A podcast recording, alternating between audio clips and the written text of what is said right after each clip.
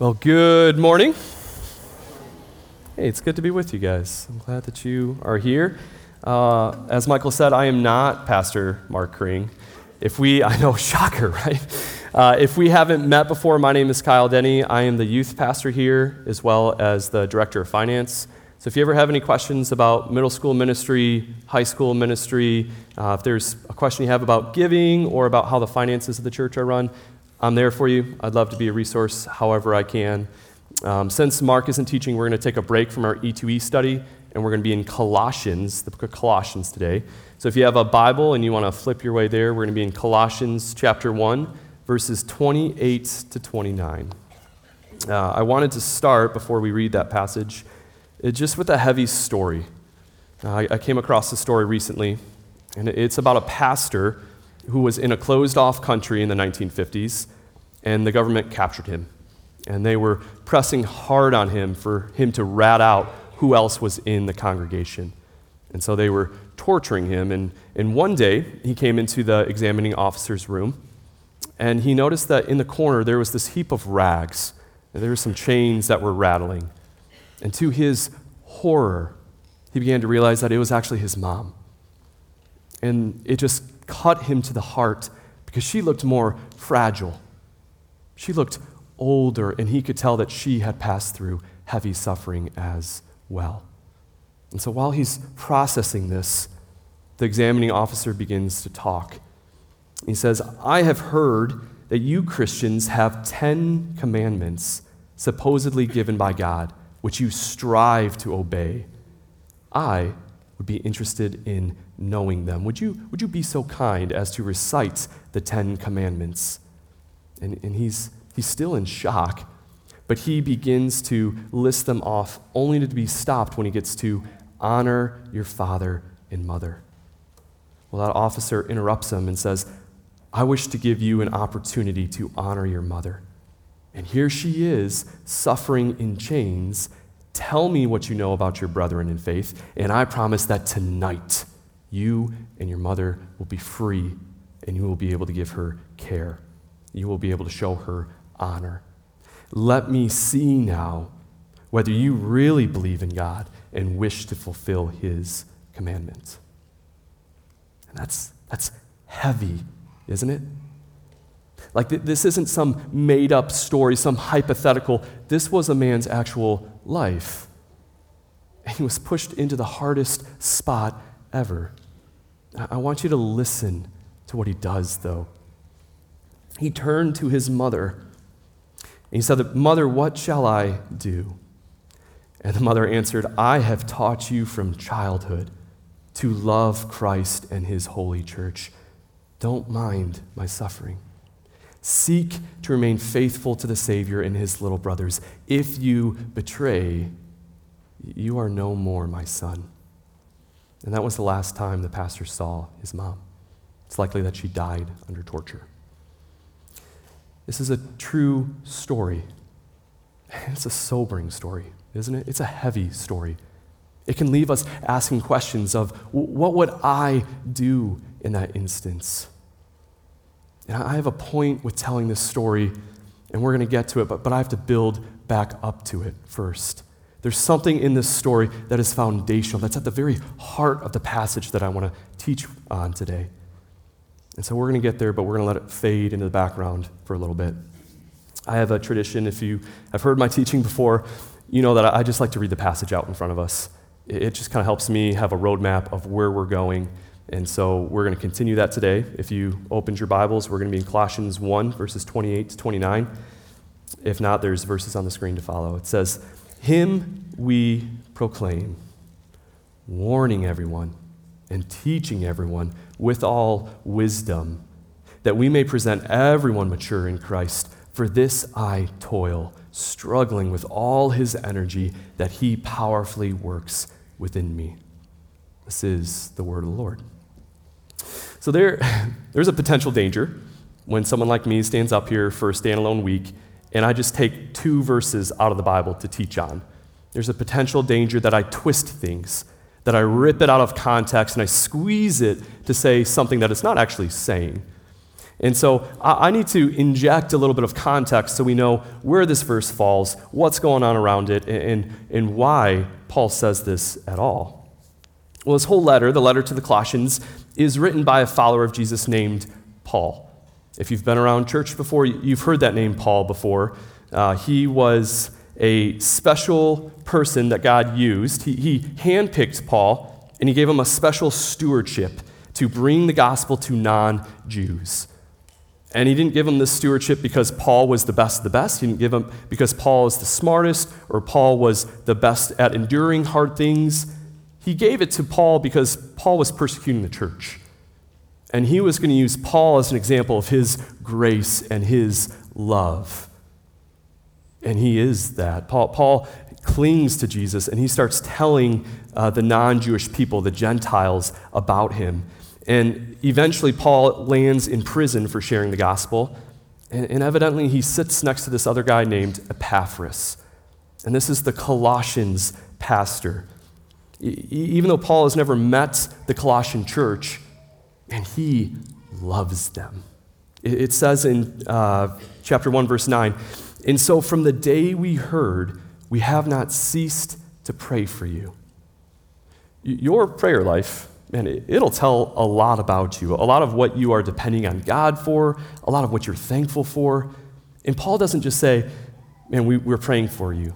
He says, we have not ceased to pray for you. What Paul also hears from Epaphras, the Colossians pastor, is that there's some type of false teachers that are creeping in, that are trying to deceive his church, the Colossians church. And so Paul begins to write to them to strengthen their faith, to encourage them, but also to warn them. Look at what he says in chapter 2, verse 8. He says, See to it that no one takes you captive by philosophy and empty deceit, according to human tradition, according to elemental spirits of the world, and not according to Christ. Translation of that is don't be taken hostage by something else. If you have kids, you've probably told them at one point or another, like, hey, don't take candy from strangers, right?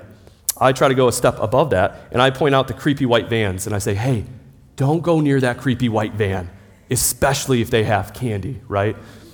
And that's essentially what Paul is doing here, right? He's saying, don't be taken captive, don't be taken hostage by this other thinking, by these other traditions that these false teachers are saying, because they're trying to entice you, they're trying to shove you in the back of a creepy white van and drive off with you. He says, no, no, no. Keep your eyes on Jesus. Keep looking to Jesus. We're going to draw out a little more context as we go, but our central verses for today start with Paul saying, Him we proclaim. Now, 10 years ago, my wife and I, we started sending out invites a little before this, uh, this time in the year for our wedding. We were getting married, and we gathered everyone that we could, gathered them together, and when we stood up on that stage to get married, it came time for the vows. And I whispered to the minister, who happened to be her dad, and I said, Hey, do we have to do these vows out here? Can we go to that side room? Like, does everyone have to hear these? And I said, hey, this, this wedding ring, like, is that in the Bible? Do I have to wear a wedding ring? I don't really want people to know that I'm marrying your daughter, right? No, I would never say that. That would have ended the, the wedding right then and there. No, no, no. We gathered all of our friends together, all the people we knew. We stood on the stage and we proclaimed our vows. Like that name proclaim, our society doesn't really use the word proclaim, right? Like it sounds a little old fashioned or maybe something you use in a kingly court. Uh, but we still do proclaim things. To proclaim is to publicly and openly communicate something with the intent that we want the information to spread far. So, Chelsea and I, we made our marriage openly known in a far reaching way. Like, literally, we could fit 295 people into our banquet hall. Like that, that was supposed to be the list. Does anyone want to know how many people we actually invited? Anyone think it was 300? Higher. 350? Higher. 400? Higher. 450. We invited 450 people, and we could only fit 295 at our banquets, right? Like that, that is far reaching. Now, we knew a lot of people were out of town, and we knew a lot of people wouldn't be able to make it, but that didn't stop us from wanting them to know that we were getting married. It didn't stop them from, from us from wanting to invite them to our marriage.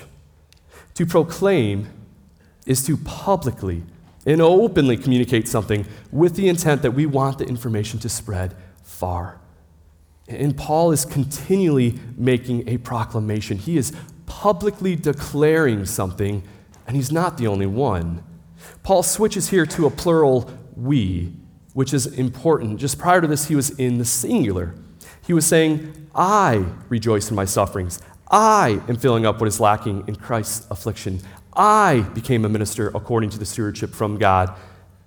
But then he switches to we. Him we proclaim. It's intentional.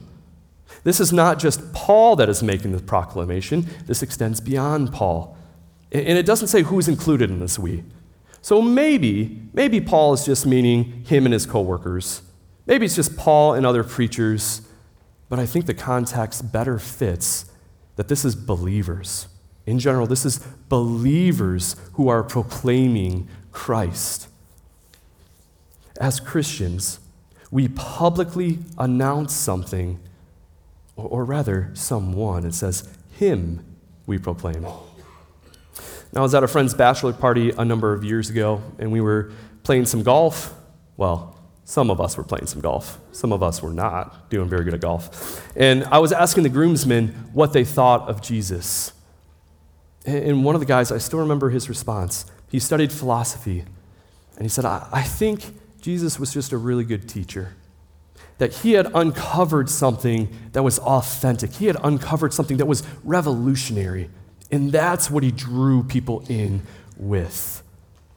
And I was grateful that he was willing to answer my question. Like Jesus can be a divided topic. It's hard to talk about Jesus with other people sometimes. But that's not an uncommon answer, is it? Like some people will hold to Jesus as a good moral teacher that we just need to follow his example and we'll be okay. And that sounds good at first glance, doesn't it? Like it's a safe answer to say that Jesus is a good teacher. It doesn't offend as many people, except that's not what the Bible says. It doesn't say the teaching of Jesus we proclaim, it says Jesus himself. Why? Like, why proclaim Jesus? Well, remember, there's that creepy white van of false teachers circling around the Colossian church, trying to entice people and carry them off. And Paul has been building up to this. He's been trying to describe why Jesus is the one that we would proclaim and not what these other false teachers are pushing. He says, listen to how he describes Jesus in Colossians 1:16. He says, "For by him all things were created in heaven and on earth, visible and invisible, whether thrones or dominions or rulers or authorities. All things were created through him and for him. All things were created by Jesus, through Jesus, and for Jesus, which means that you were made for Jesus. I like the way one theologian puts it uh, he says, There is not a square inch in the whole domain of our human existence over which Christ, who is sovereign over all, does not cry, Mine. So you were made for Jesus, and he cries, Mine. Like our, our very existence is tied to the Creator. Right now, we are breathing because Jesus continues to uphold us. That by itself, that's enough to proclaim Jesus, but it goes deeper. Listen to what Paul says in Colossians 1:21. He says, "You who were once alienated and hostile in mind, doing evil deeds, he is now reconciled in his body of flesh by his death, in order to present you holy and blameless and above reproach before him." You see, sin broke creation. First through Satan, and then through Adam and Eve. The heavens and the earths, they will be remade because they are stained by sin. Humanity freely chose. We freely rebelled against God. And so we were separated from God. We were alienated from God, but it gets worse. It wasn't just this break that took place, we were hostile in mind, meaning that we, we wanted to push God off the throne. We wanted to usurp his reign so that we could sit on there, so that we could be our own God.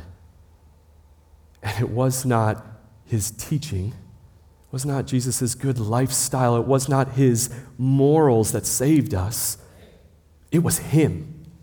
Like he was the one that saved us. He reconciled us to God. And that is past tense. If you're a believer, that has already happened. So he not only screams, mine, over all creation, but he personally cherishes you enough to step into humanity and swap places with you. Now, I'm a CPA. No, I can't do your taxes.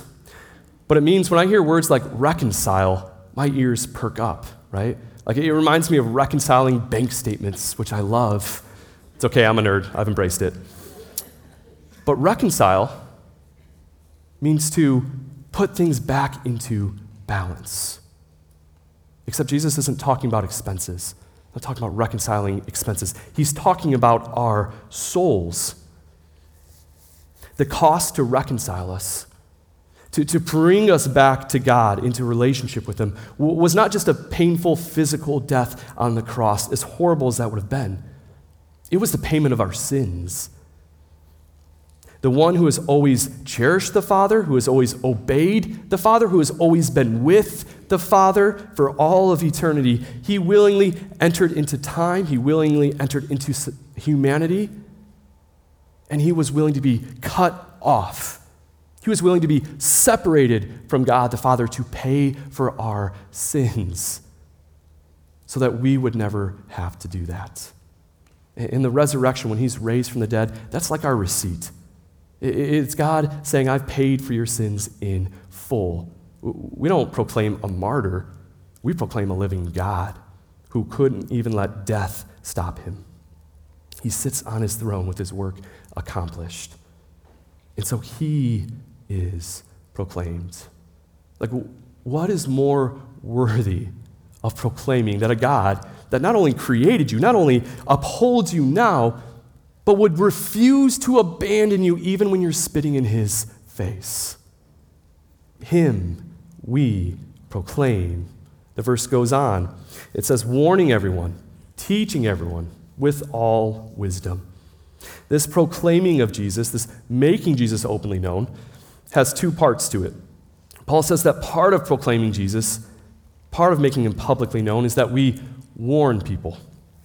In my advanced age, I've come to realize that there are two people in this world, two kinds of people. There are those of us who get very nervous when our gas gauge gets to about a quarter tank, right? Like we, we feel uncomfortable, we feel anxious. That's me. And then there are those of us who make it a competition to see just how long we can drive with that gas light on. See just if we can get a little farther than we did before. That's my wife, right? Recently, I went to the dark side and I started to be comfortable with that gas light, would drive with it on, and it was fine. I started to get a little cocky. And uh, the gas light was on. I knew, I knew the warning. I saw the warning. I knew what I was supposed to do. I saw a gas station, and I saw the price of the gas station. I said, I'm not paying that. I'm going to Costco, right? So Costco was only four miles away. I'm like, we got this. This is fine. Do you want to know what happened? there comes a point where the warning stops being a warning and it becomes a reality. So I, was stuck in the middle of Grand River, cop car behind me, lights flashing, as I'm calling my wife, like, hey, can you, can you bring some gas? I, I... She's like, what? You ran out of gas? I'm back in the light side, all right? Quarter tank anxiety, that's still me. I'm, I'm back to feeling uncomfortable. But in general, in general, we warn so that consequences or punishments wouldn't happen. Part of proclaiming Jesus is warning people about what is coming for those who don't believe in him. You cannot proclaim Jesus as Savior. You cannot proclaim the actual Christ without explaining what you're being saved from. And Jesus is very upfront with that in his earthly ministry. He, he talks about hell more than anyone else in the New Testament. In one spot in Matthew 13, he says, Just as the weeds are gathered and burned with fire, so will it be at the end of the age. The Son of Man will send his angels, and they will gather out of his kingdom all causes of sin and all lawbreakers and throw them into the fiery furnace. In that place, there will be weeping and gnashing of teeth. Part of proclaiming Jesus is warning people about what is coming for those that don't believe in him. Look, a, hostile mind towards God, someone who is always trying to shove God off his throne, will, one day be treated as hostile for eternity. There will be a point where the warning stops being a warning and it becomes a reality. We warn people because we care about them. We want them to repent. We want them to turn away from that. And when Paul uses this word warn, I, I, I want to give you a flavor for what it looks like. Because I've seen enough passive aggressive Facebook posts to know that this is important.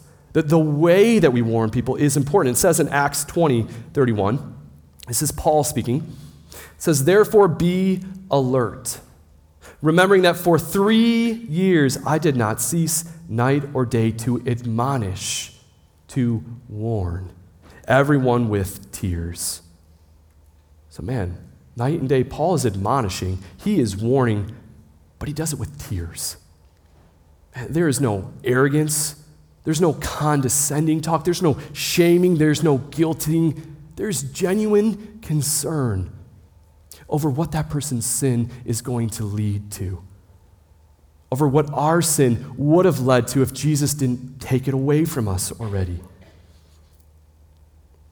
Him we proclaim, warning everyone and teaching everyone with all wisdom. So we proclaim a warning, but we also proclaim with teaching. It's not enough to merely show people where their sin is leading to we also have to point out the right way. We, we need gospel truths. Who is God? Uh, I don't know if you guys ever buy furniture from IKEA, but I've been sucked into that a couple times. And the furniture always looks great on display, right? Looks crisp, looks good. You try not to worry about how long it'll actually last. And then you go, you go downstairs, you grab the big, heavy container, you carry it all the way home in your car, and then when you open it up, the fun really begins, right? because the instructions, there's no, there's no words on the instructions. And I really appreciate the images where it's like a big red X of like, don't do this. But sometimes I wish they had a little more uh, detail on what we should do, right? What inevitably happens is I will be squinting at the instructions, and my wife will kind of peer over my shoulder, and she'll be like, Are you sure it goes that way? And I say what typical guys say I'm like, Positive. It's got to go this way. It's going to go this way. And then five minutes later, I throw it all down and I'm frustrated. I'm like, it goes the other way. I was wrong, right? We warn, we give the big red X, but we also teach. Not just about what our sin leads to, but who our God is. You need both of those. You need warning and you need teaching together. That is how we proclaim Jesus. When you see repetition in the Bible, it's important. So Paul has said here, we warn everyone, we teach everyone. Later on the verse, he's going to say that we may present everyone mature in Christ. Three times he's harping on everyone. Jesus is meant for everyone, not a class of people, not a race of people, not a type of sinner. And Jesus is meant for everyone.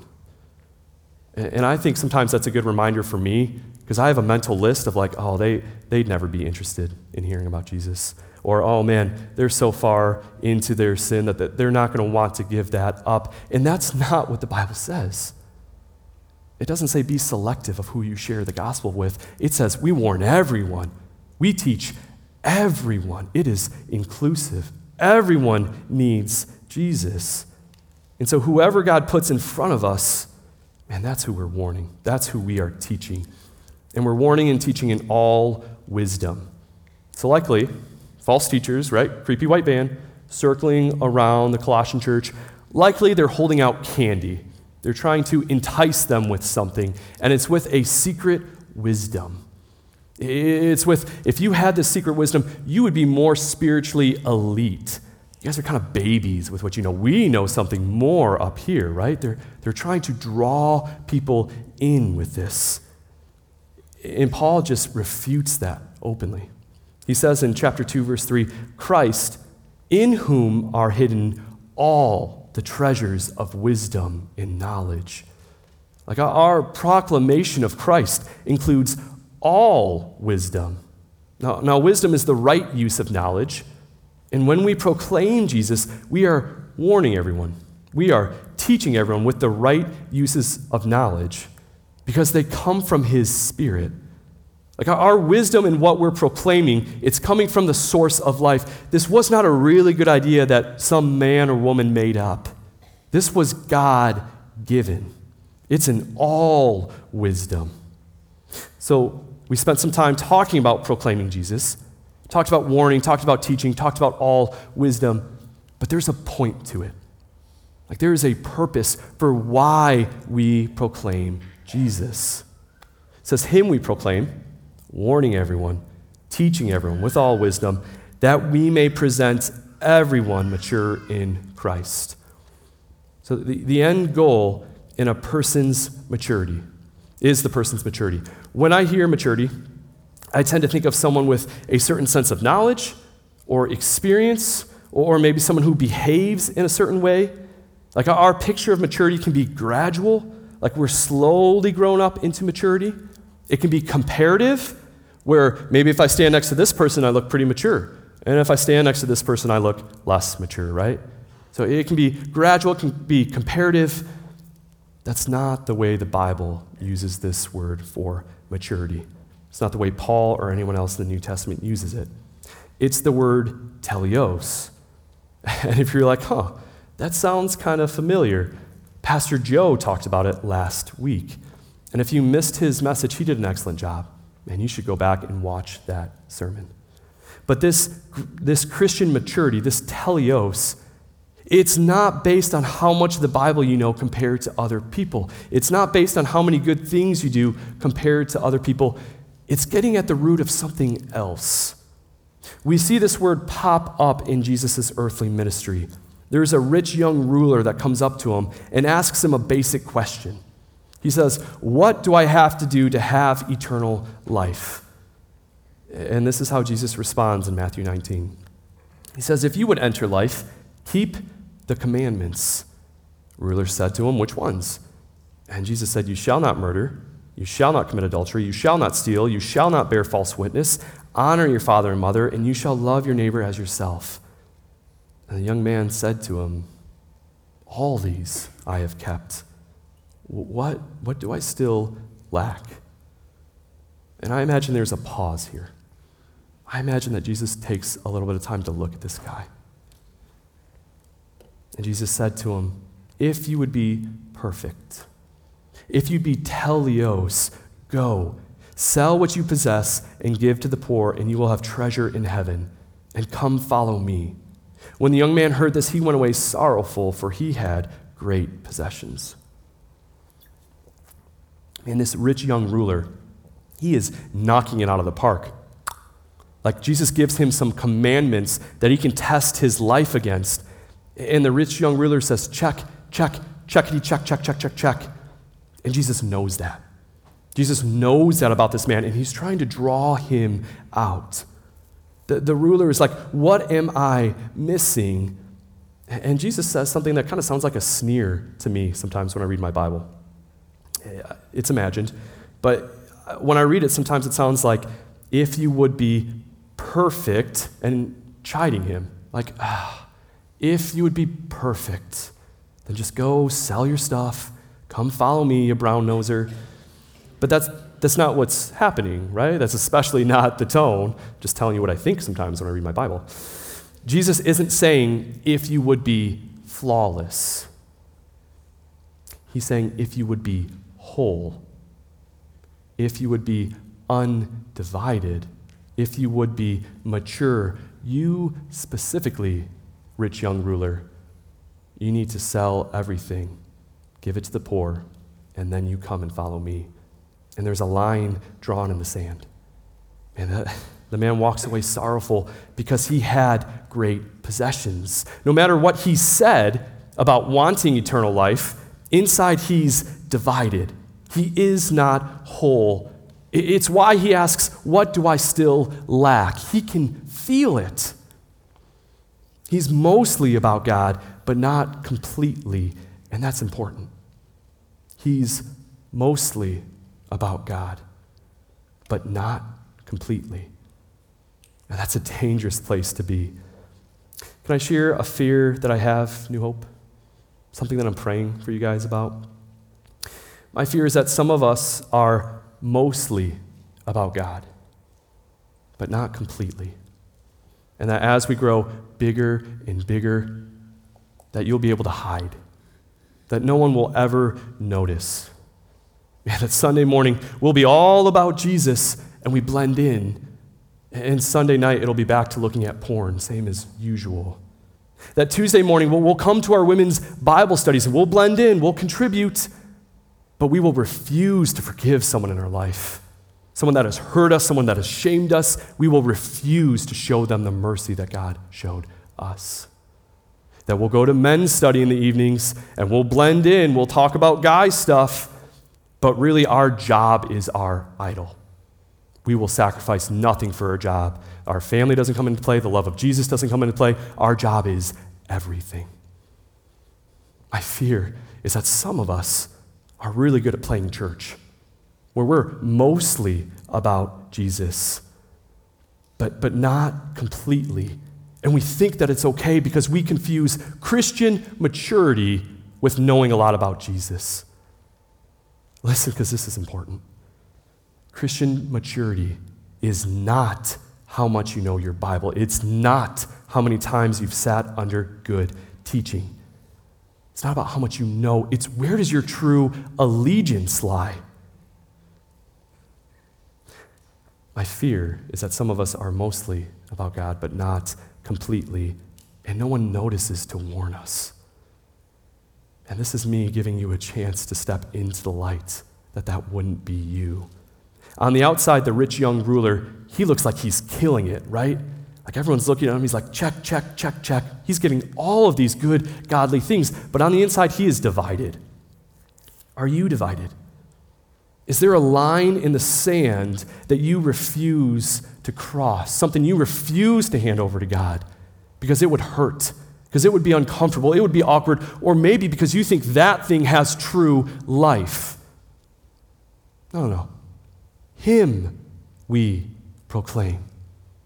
Because Jesus is worth being all in on. Jesus is where true life is.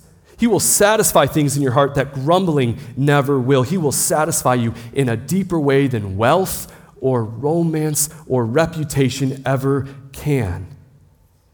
Do you believe that? Do you want that?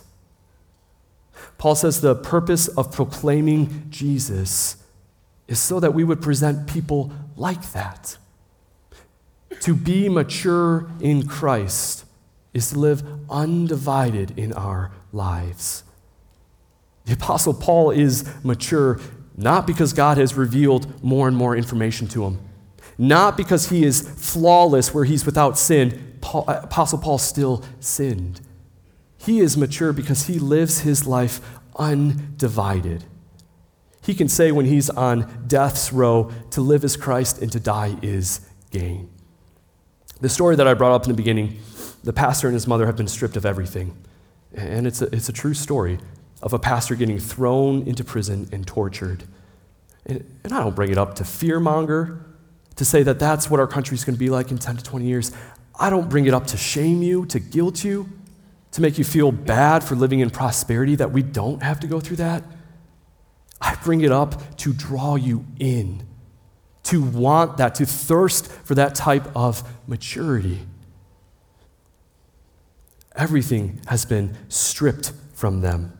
They are in the darkest, hardest place in their life, and they are still whole. They refuse to let go of Jesus. And I'm really excited someday in heaven to find those two people, to track them down, and to rejoice in Jesus with them. To sing, Worthy, worthy, worthy is the Lamb that was slain. Listen specifically to the mom and her words again. Pastor turned to his mother and said, Mother, what shall I do? Mother answered, I have taught you from childhood to love Christ and his holy church. Don't mind my suffering. Seek to remain faithful to the Savior and his little brothers. If you betray, you are no more my son. And that was the last time that the pastor ever saw his mother. It's likely that she died under torture. To be mature in Christ is to live undivided in our lives, where nothing holds sway over us. Our loving and obeying Jesus, not the riches of the world, not the comfort of this world, not the sin that still calls to us. Look, being whole in Christ doesn't mean you're not going to sin again. It means when you do sin, Jesus is your life. And so you want to get up, you want to confess that sin, and you want to run towards Jesus even harder. Because to be mature means that Jesus is our life. Him we proclaim. To close us out, Paul says, For this I toil struggling with all his energy that he powerfully works within me. Man, I love that the Bible just shoots straight. Like Paul says, people's undivided love of Jesus, that is what he will toil for. He doesn't say this is a walk in the park. He doesn't say, oh, it's going to be so easy, just, just come, check it out. He uses words like struggling, which is used of athletes when they're competing, when they're pursuing athletic glory. My wife was telling me about an ultra marathon runner uh, she follows who was going to do a 250 mile race. Anyone interested in that? Yeah, me neither. And so she's training. She spent months training for this race, and she's 30 miles into it, and something's wrong. She, she takes her shoe off, and there is blood dripping. There is raw feet. There are blisters everywhere on her foot. They think it's because she had new socks that she never washed, that somehow that screwed up her feet. But regardless, she's faced with a decision. She's 30 miles in. Is she going to throw the flag in or is she going to keep going? 220 miles, step after painful step after painful step, she continued. She struggled. She ended up getting like third place or something in her uh, for the race. But it's that intensity it's that grit that Paul is talking about. Proclaiming Jesus, warning, teaching about Jesus, that is work. It will be uncomfortable, it will be hard. But Paul quickly backs off. He says, uh, It's not by my energy that I'm doing this, it's God's. God is supplying the energy, and He's the one that's working it out inside of me. This proclaiming that Paul is doing, it's tied into his personal satisfaction and relationship with God. And as Paul abides in God, God is going to work through him. God is the one supplying the energy and powerfully working inside. That's what enables him to proclaim Jesus. Look, we're not proclaiming some shoddy theology, some lousy theology that will break down after a year or two. We're proclaiming a Savior whose love for you obliterated death itself. Like, have you tasted that? Will you abide in that? I could have ended with verse 28, but I wanted verse 29 because it's a good challenge for all of us. And I, I will gladly spend the rest of my days toiling and struggling for the same thing to proclaim Him in order that others would be made whole. That they wouldn't be mostly about God, but completely about Him, because I've tasted that He is good.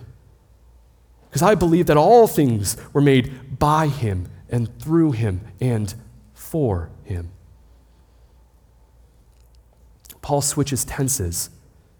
He went from Him we proclaim to for this I toil. Paul will toil and struggle and blistered and bloody feet after 30 miles, and he'll keep going. What are you willing to struggle for in this life? And will you care about that 10,000 years into eternity? Listen, evangelism, telling people about Jesus, proclaiming him, uh, it seems like there's generally two camps in American Christianity. There's those of us who would say, like, not my gift, not my job, not my problem. And then there's some of us who would say, man, I, I want to do that. I want to tell people about Jesus, but I don't have an example. No one's ever showed me how to do that. There's not a lot of us that are actually doing it. And so New Hope wants to come alongside you. And if you want to proclaim Jesus, if you want to grow in how you can share him with other people, if you want accountability that you're actually doing that, we're going to offer a three week class in June. It's going to be June 14th, June 21st, June 28th. Uh, you can come straight from dinner. It's from 5 to 7. straight from work. Be weird to come straight from dinner. Straight from work from 5 to 7. We'll feed you dinner. We'll feed you some pizza. If you have babies, young kids, man, bring them. We're going to try and get some childcare workers. But we want to resource you. We want to equip you to go out and proclaim Jesus. So if you're interested, interested about that, Jeff sends out weekly emails. You'll find it in Jeff's weekly email, or you can go on our website. If you can fill out the form if you're interested, that'd be great. That way we know how much pizza to order. That way people don't revolt if we run out of pizza. But even if not, man, I, I would rather us you show up than you feel like you can't show up. Show up last minute if you have to. Him we proclaim. That people wouldn't be mostly about Jesus, but completely about Him. Man, New Hope we have an opportunity. We have an opportunity to proclaim Jesus to people that don't know Him.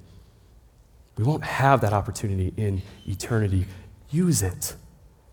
If you are one of the people that are mostly about Jesus and not completely, this is a chance.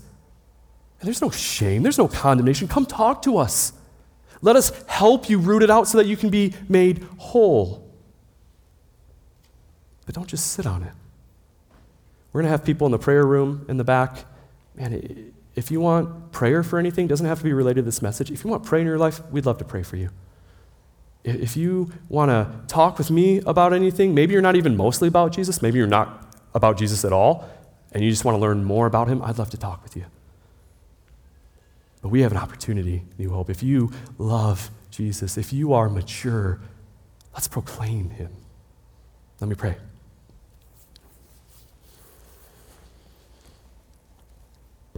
Lord, I, thank you for the people that are in this congregation, that are in this room right now, that are watching on live stream. I thank you that they are yours, that you would spare no expense to save them, that you would send your own son, Jesus, to die on a cross and reconcile them to you. I pray that you would break the floor on that, that we would grasp that deeper, that we would believe that deeper, that you would show us in our life where we can have conversations with people about that, not because we're trying to sell people something, but because we love you. We've tasted that you're good, and we want to share that with other people. So I pray that you'd use your spirit, Lord, and that you would convict where you need to convict, that you would encourage where you need to encourage, and that the gospel light would go out because of it. It's in your wonderful name that we pray. Amen.